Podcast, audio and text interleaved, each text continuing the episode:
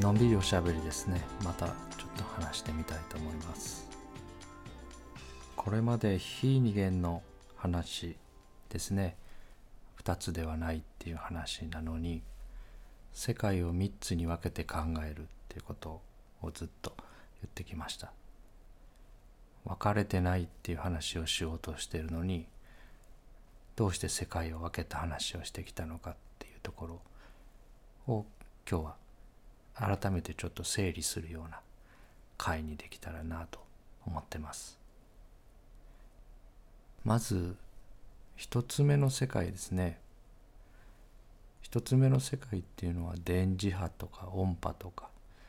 そういう振動する波があるような世界で私たちの受容器に触れる前の世界なのでそれは直接経験することは私たちはできない世界。ですね。でそこは般若心経でいう色即税空の空と呼ばれる世界がそこの世界っていうふうに私は理解しているんだっていうことも随分前に話しました。でこれは私は仏教学者でもないし般若心経についてすごいたくさん文献を読んだとかそういうことも全くないのでこれは私個人がそういうふうに捉えてるっていうだけですね。えなんですけどそういうふうに考えてその式とか空とかそういう話をお聞きすると大きく矛盾はしないしシンプルに理解できるだろうというふうに思ってます。でそれに対する式の世界っていうのが2つ目の世界3つ目の世界ですね。空の世界を大きな大会というふうに例えると一つ一つのその大会の表面に立ってる波の中に脳という映画館がなぜかはわからないけれどもその一つ目の世界の中に波の一部にそういう変化があってそこにホログラムが立ち上がってる。そしてそのホログラムに対する解釈も立ち上がってる。その個々の波に立ち上がっているものが四季の世界そういうふうに捉えて話してきたんですね。でこの一つ目の世界っていうのはどうあがいても私たちは直接経験することはできないですね。そもそもその受容器に当たる前の世界なので捉えようがないわけですね。それは仕掛けとしてそこを直接経験することはどうしたってできない。なのでそれをこう探り取るような受容器をそこに下ろして受容器がそこに降りていてそこから伝わってきたものだけが映画館の中に作り出されている。その作り出されている方の世界しか私たち一人一人は経験することはできないっていうことを話してきたんですね。でその作り出されている世界が2つ目の世界3つ目の世界でそこをちょっと手を動かしていただきながら一緒に一つの図を描いていきたいと思うんですね。新聞の広告とかいらない紙の裏紙みたいなのをちょっと用意していただけたらそこに一つの図を一緒に二つ目の世界と三つ目の世界を俯瞰したような図を一緒に手を動かしながら描いていただけたらなと思っています。捨てても構わないような紙を一枚用意していただいて聞くだけではなくて一緒にちょっと手を動かしていただけたらと思います。まず横長に目の前に1枚置いていただいてでその真ん中に縦に線を引いていただいて右と左を分けていただきたいんですね。で左側の一番上に二元の世界って書いてください。で右側には非二元の世界って書いていただけたらと思うんですね。左側の二元の世界っていうのは分別の世界ですね。ものに名前をつけて分けていろんな要素に切り離して考えていく世界が左側の世界ですね。でそれに対して右側の世界っていうのは無分別の世界ですね。分ける前の別れる前の世界を指してるわけですね。で線で分けた左側の真ん中に一つ丸を書いていただきたいんですね。そしてその円の中心に「私」と書いていただきたいんですね。左側の世界で一番大切なものは私ですね。私をどう良くしていくかどう生き延びさせるか私にどんなメリットがあるのかっていうこの私を良くしていこう私を成長させよう私を守っていこうっていうディフェンスストーリーなんですね。でそしてこの私っていうのは必ず最後は病を得て死んで亡くなっていくっていうそう宿命づけられた世界ですね左側の世界は。でその亡くなるっていう日を一日でも遠くに遠ざけるためにどう私をディフェンスしていくかっていうそういう世界が左側ですね。でこの「私」っていうのを一本線で囲ったわけですがその最初は自分の両親とても近しいものからあなたと私は別のもので私はこういう名前でお前はこういう名前なんだよっていうことを教わって分離していくわけですね。そしてその後さまざまな学校教育親から教えてもらうこと友人たちとの間で学んでいくことそういうものをたくさん身につけて自分をディフェンスする方法を教わって学んでいくわけですね。でその私を守るための壁がどんどんどんどんその私の周りに濃くなっていくわけですねそういうさまざまな知識を得ていく過程で自分を守る知識がどんどん増えていくわけですね。なのでその私の周りの線をぐるぐるぐると自分が教育を受けた年数だけ囲っていただきたいんですね。小中高12年間大学まで行かれた方だったらもっとですねその自分が教わってきたディフェンスする方法っていうのをその年月の分だけ私の周りを丸で囲っていただきたいんですね。線と線を離して囲っていただいてもいいですし重ねるように丸をこう濃くしていただいても構わないですね。自分っていうものがまず存在するっていう前提でそれをディフェンスする方法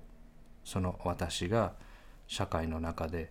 よりよく大切にされてうまく生き残れるようにということで生き残るための方法を教わって育つわけですね。でこの私を守る壁囲いっていうのは私をディフェンスしている防御壁みたいなものですねお城の周りを囲ってる城壁みたいなものですねでお城をイメージしていただいたらわかるかと思うんですが敵が攻めてこないようにできるだけこう険しいところ攻めてくる人がたやすくたどり着けない場所に作りますね。でそして迷路のように中を入り組ませてやすやすとは自分にたどり着けないように防御壁を作るわけですね。自分と他人を分ける壁ですね。でその壁が険しくて高ければ高いほど自分が外に出ていくのも大変になりますね。外のものが自分に届くまでに時間がかかるようにしてチェックして安全なものだけを中へ入れようっていう仕組みがその壁なのでそうすると自分が外にたどり着くのにも時間がかかるようになってしまうわけですね。お城の中に住んでいる人が町に買い物に出かけようと思えば防御が厳しければ厳しいほど町の人も中に入ってこれない代わりに自分も町まで行くのに時間がかかるようになってしまうっていうことですね。なのでこの壁を厚くすれば厚くするほど私と外の世界は分離して外からの声や助けみたいなものも届かなくなっていくわけですね。そうすると円の中から外のことが分からなくなっていくのでどんどんどんどん恐れが強くなってそして怖がった結果天井まで頭の部分まで覆ってしまえば真っ暗な中に一人っていうことになってしまうわけですね。でこの私を囲ってる壁が色眼鏡と呼んだりマインドって呼んだり思考って呼んだりそれ自分をディフェンスする演算プログラムのことなんですね。パソコンのウイルス駆除ソフト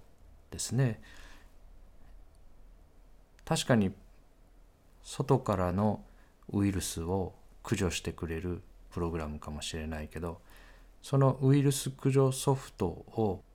フル稼働させていればいるほど自分のパソコンの処理速度も遅くなってしまうわけですね。自分を守るプログラムが自分のフットワークを重くして外の世界のものと混ざり合えなくしているっていうそういうことが起きているわけですね。なので西洋の甲冑ですねあの昔の騎士たちが着ていた鎧とかあの目の隙間だけ穴が開いていて他全部金属で覆われていてものすごい重たさですよね。自由に動くこともできなくなるしその自分を守るための道具が自分の動きを重くして他者と混じり合えなくなっていくわけですね。あの西洋の甲冑を着た人が突然現れて「あなたと仲良くしたいです」って言われてももう最初から怯えてますよね。それは人と混ざり合う姿ではないわけですね。でまず大前提としてこの左側の世界の私っていうのはものすごく弱いっていう基本設定なんですね。それだけディフェンスして守らないと傷つけられて失う可能性があるっていう設定の防御壁なのでディフェンスするっていう行為そのものが中にいるものは傷つきやすくて弱いっていう理解を強化していくものなんですね。自分の周りに堀とか塀を作ってお城を作って囲おうとするっていうことは自分が傷つけられる襲われる可能性があるっていう前提じゃないとその工事そのものがスタートしないですよね。弱くて傷つきやすくて無力な私だからこそ高い壁がいるわけですね。で同じように私の周りに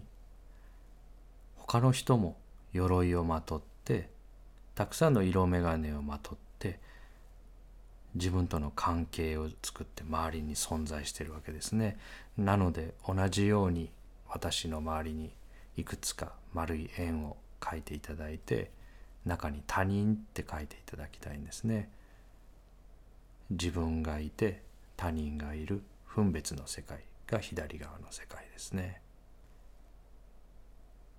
で他人にも色眼鏡の濃さの違いがあるわけですね。その他人と書いていただいた円をぐるぐるぐるとたくさん色眼鏡を握りしめて囲っている人もいれば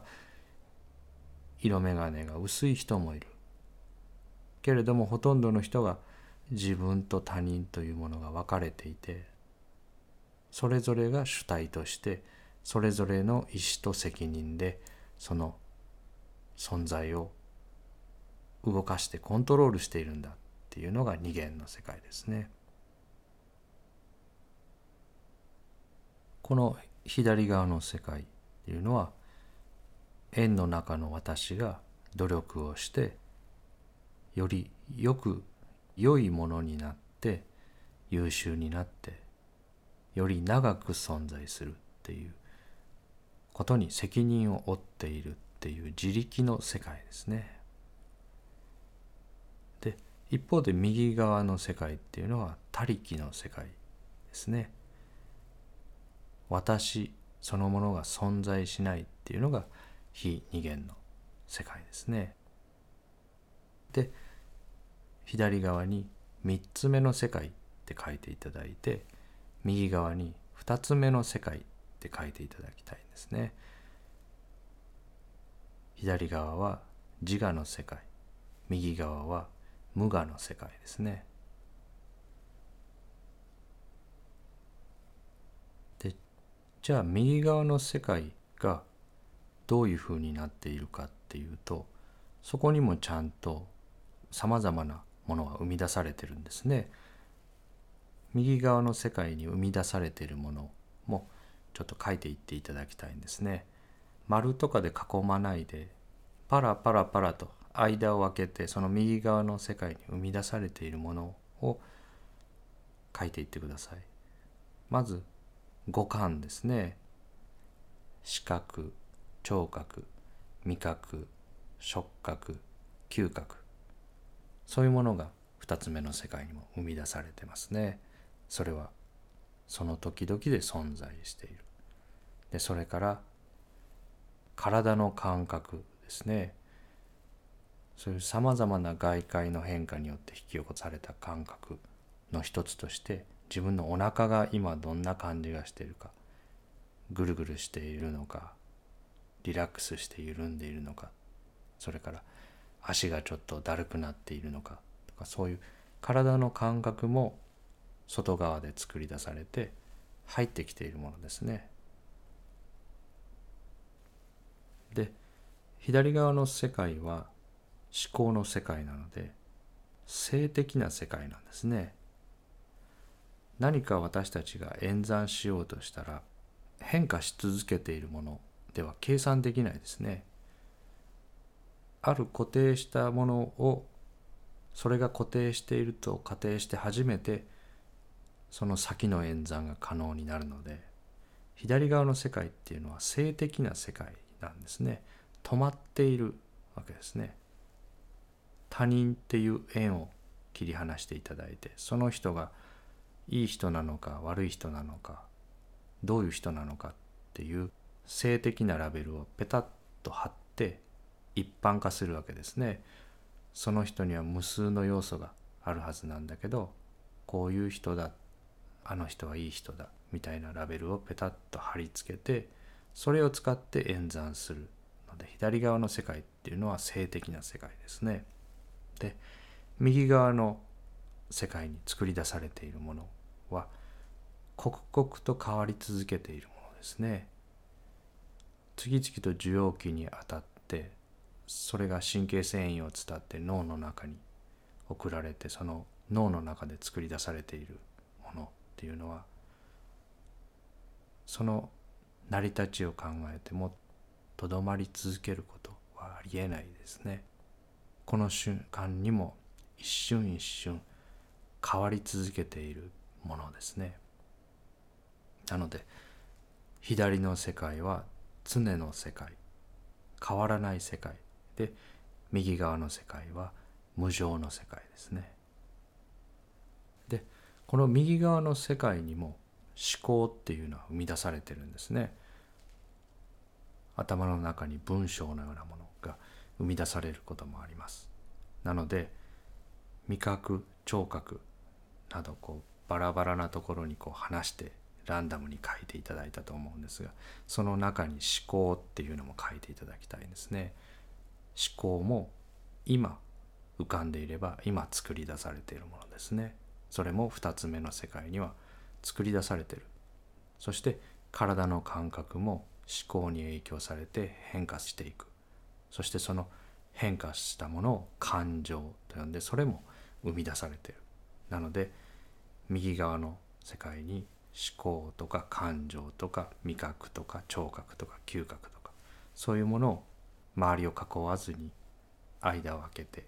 ランダムに書いていただければと思うんですね。そういうものが次々と生み出されては消えていっている。ということですね。でそしてそれらの文字を書いていただいたその後ろの空白のところですね。そこに静寂っていうふうに書いていただきたいんですねそれらの次々と作り出されているものとそれを立ち上げているその存在そのものの香りといいますかね一つ目の世界の空の感覚っていう言い方をされる方もいるだろうしそれもわかるんですね。刺激が入って冷気される前の変化する前の動かないその静けさがずっとそこにあってそこに一つ一つの感覚がパッパッとこう花が咲くように思考も生まれるし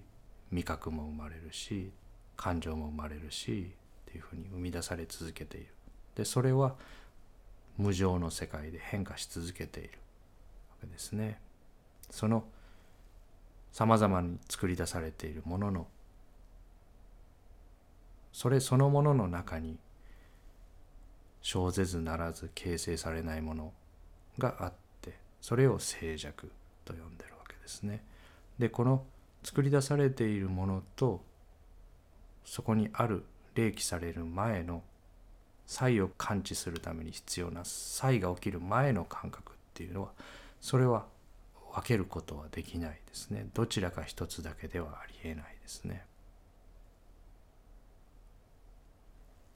ちょうど右側の余白の白い部分全体がその静寂でそこのさまざまな場所にいろんな刺激によって作り出されたものが生じては滅している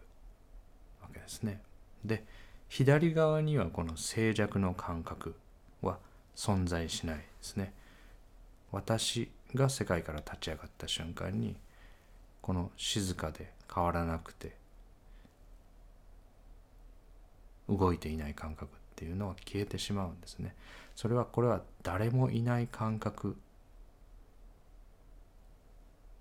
そのものだからですね。私がいて他人がいてその私と他人が関わりをして私がこの世界をどのように切り盛りしてやっていくかっていう世界ではこの感覚は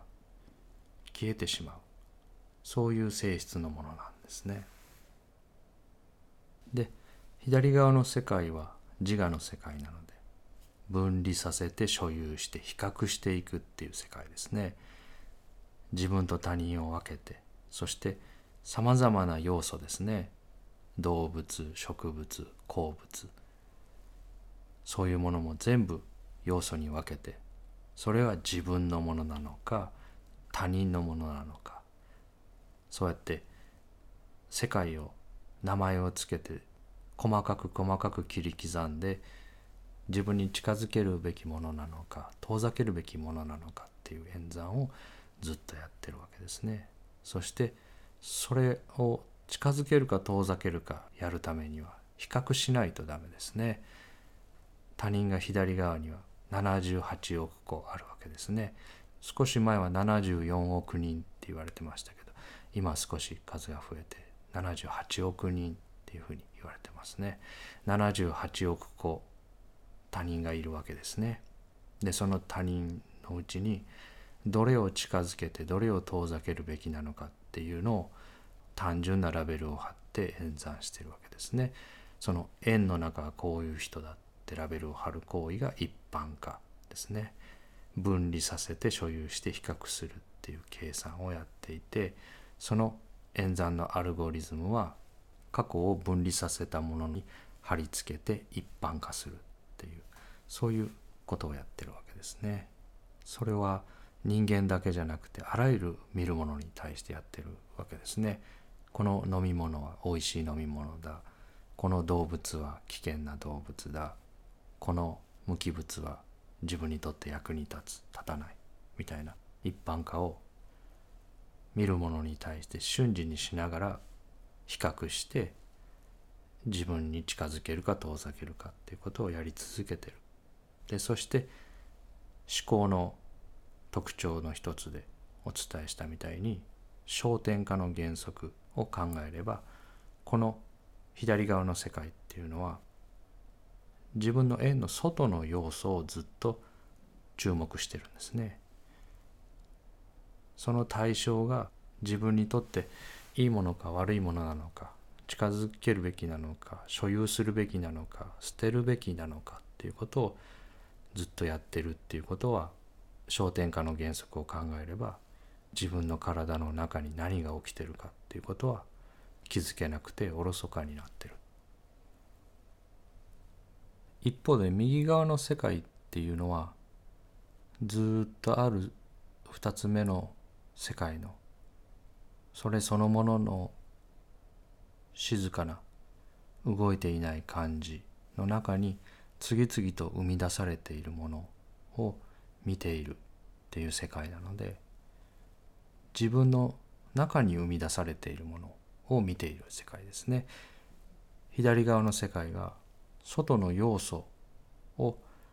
所有したり比較したりそういう演算をし続けている世界なのに対して右側の世界は外ではなくて自分の中を見ているっていうことですね。でこの中っていう表現も実はちょっと違っていてその何かの中に入っているそういう感覚とはかけ離れてるんですね。あらゆるものがただそこに立ち上がっているその制限がないようなとてもこう広がって閉じ込められているような感覚とは真逆の感覚だけどもまあ言葉としては私に起きている変化っていう意味では中っていう言葉に使わざるを得ないですかね。なので左側の世界は自分以外のものという分離があってその自分の以外のものを注視していて危険な動きをしないかっていうことを見張っているような見ているのはそういう向きで右側の世界っていうのは逆に外に反応して起きている自分の変化の方を見ているという世界ですね。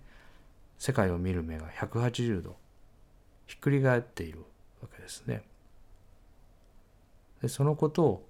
心が回ると書いて改心と呼ぶわけですね。で真実の別名がわからないだっていうふうに話してきたように真実の世界は右側の2つ目の世界なんですね。なので2つ目の世界に生み出されているものそれはわからないものですね。いいか悪いかわからない。正しいか間違いか美しいか汚いかわからない世界っていうのが右側の世界ですね。右側には思考も生み出されていて存在している。だけどそのあの人はいい人だっていう思考が生み出されていてもその最後がクエスチョンマークになっている世界。っていうのが右側の世界ですね。なぜならその思考は固定して止まったものではなくて次々と移り変わっているもののある条件が整った時に現れたいその刹那の現れに過ぎないのでそれは時間が経てば違うものに変わっているものだからですねだから頭の中に文章が降ってきたとしてもその最後は丸ではなくてクエスチョンマークになっている。そういう世界ですね。でも左側にはいい行いと悪い行いっていうのがあるわけですね。自分の力でいい行いをすればそれは優越感になるし悪い行いをすれば罪悪感になりますね。自分のせいで良くした。自分のせいで悪くしたっていうのが優越感と罪悪感ですね。でそういうふうにいいものと悪いものをたくさん自分でラベルを貼って生み出してそれを釣り合わせようとする天秤ばかりでバランスを取るような世界が左側の世界なのでそれは懲罰的世界なんですね。いわばギブアンドテイクの世界ですね。これだけのことをしてもらったからこれだけのことを返さなきゃいけない。午前中悪いことがあったから午後にはいいことがあるかもしれない。あの人に親切にしておけばいつか返してくれるかもしれない。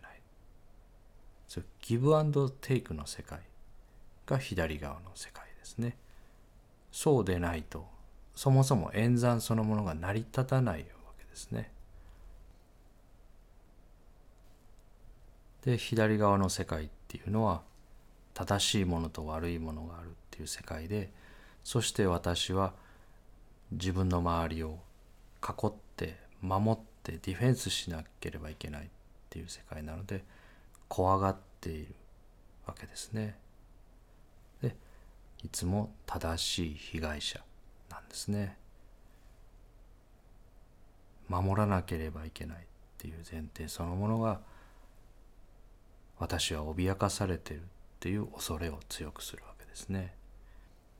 で私は正しい被害者なので外の他人の中には誤った加害者っていうのが存在するんですね。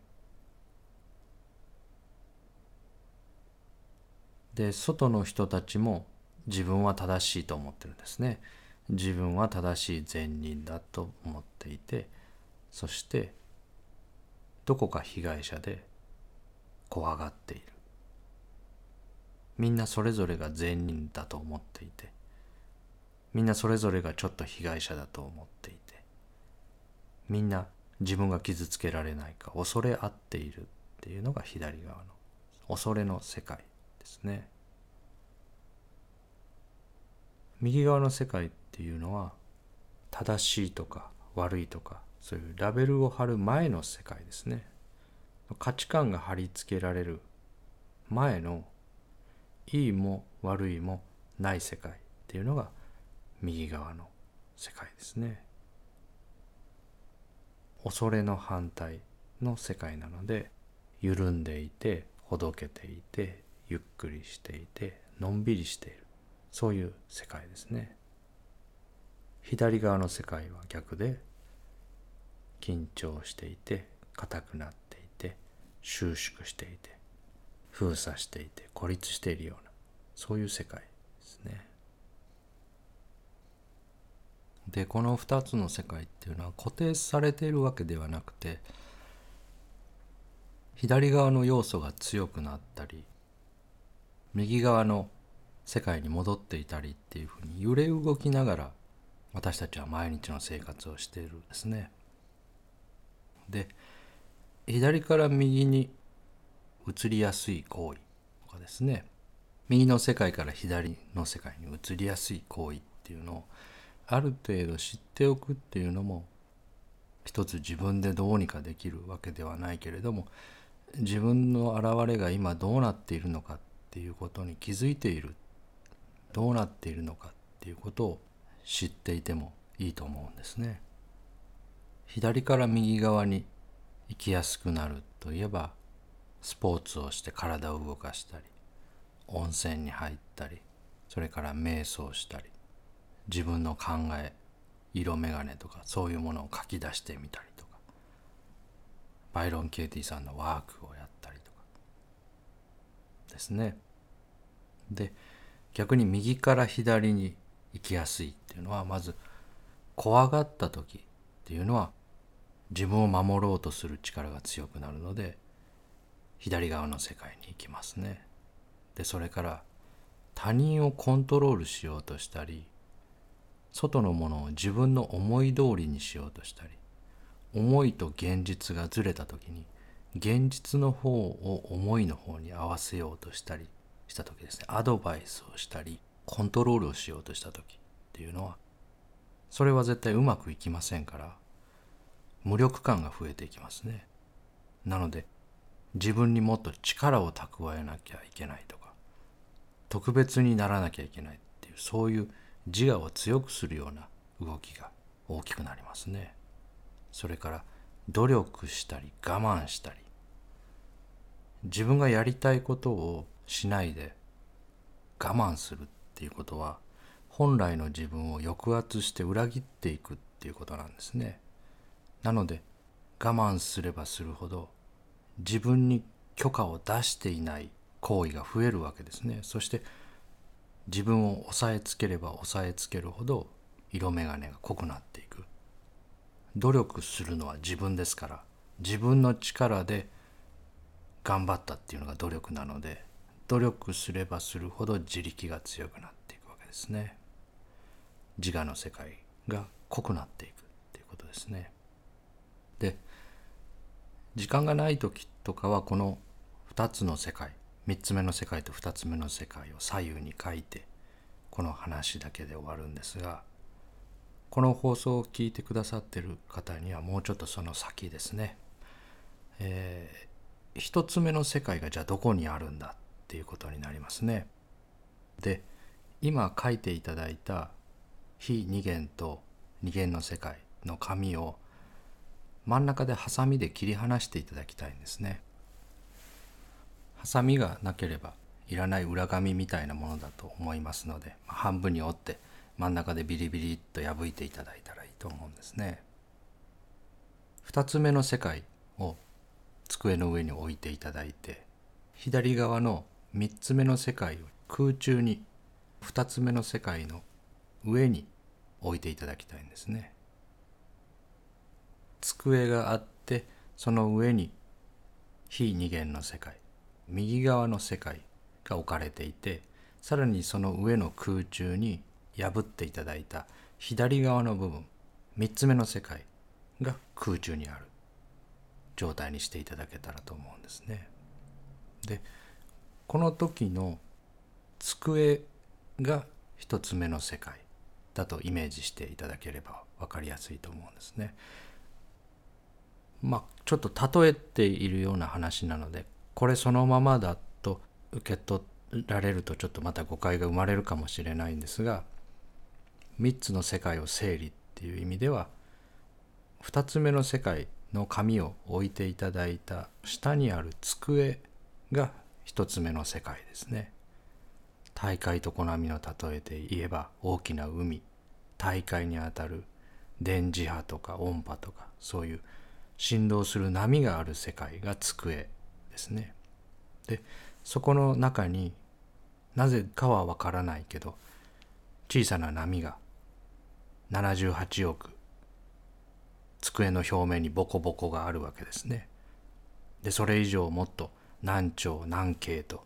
さまざまな生き物がそれぞれのカメラレンズを使って世界を写し取ってるわけですね。そういう小さな生き物の波それから鉱物無生物の波もありますね。そういう大きな机の中のある一個の小さな小波の中に世界が写し取られたそれが机の上に置いていただいている2つ目の世界ですね。そしてそこからその写し取られたものから実存ではないけれども計算上作り出されたものっていうものも作り出されてるわけですね。それが空中に持っていただいている3つ目の世界ですね。でこの3つ目の世界っていうのは濃くなったり薄くなったりするわけですね。今の人間関係とか社会生活のさまざまな関係の演算その演算は他の要素との関係っていうのは過去にもあったし未来にもこれから存続するだろうっていう演算が働くわけですね。なのでその雲は過ぎ去ったもの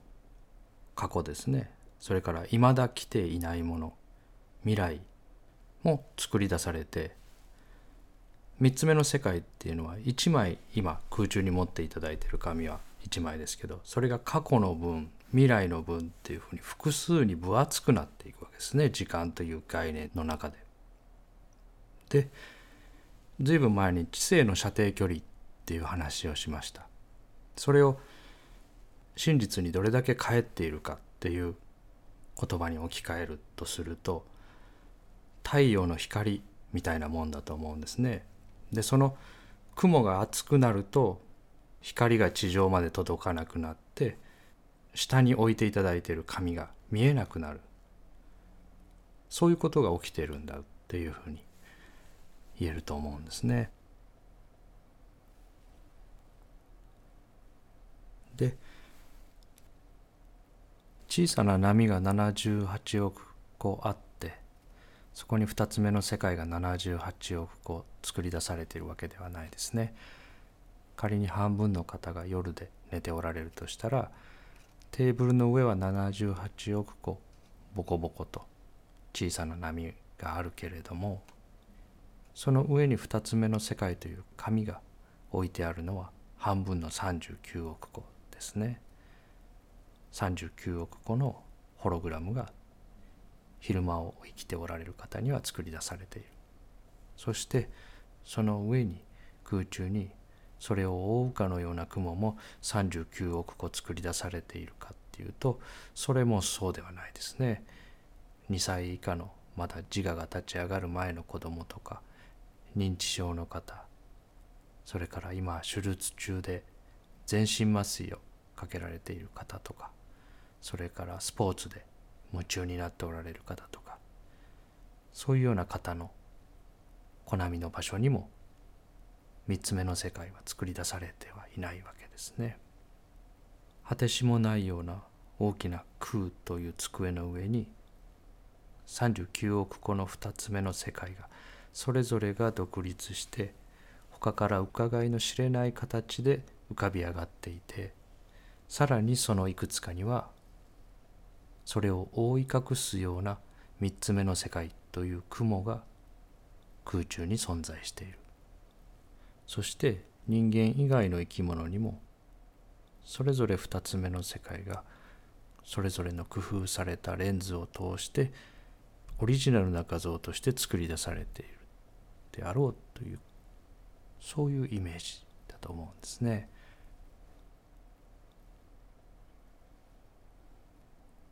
でこういうこの世界の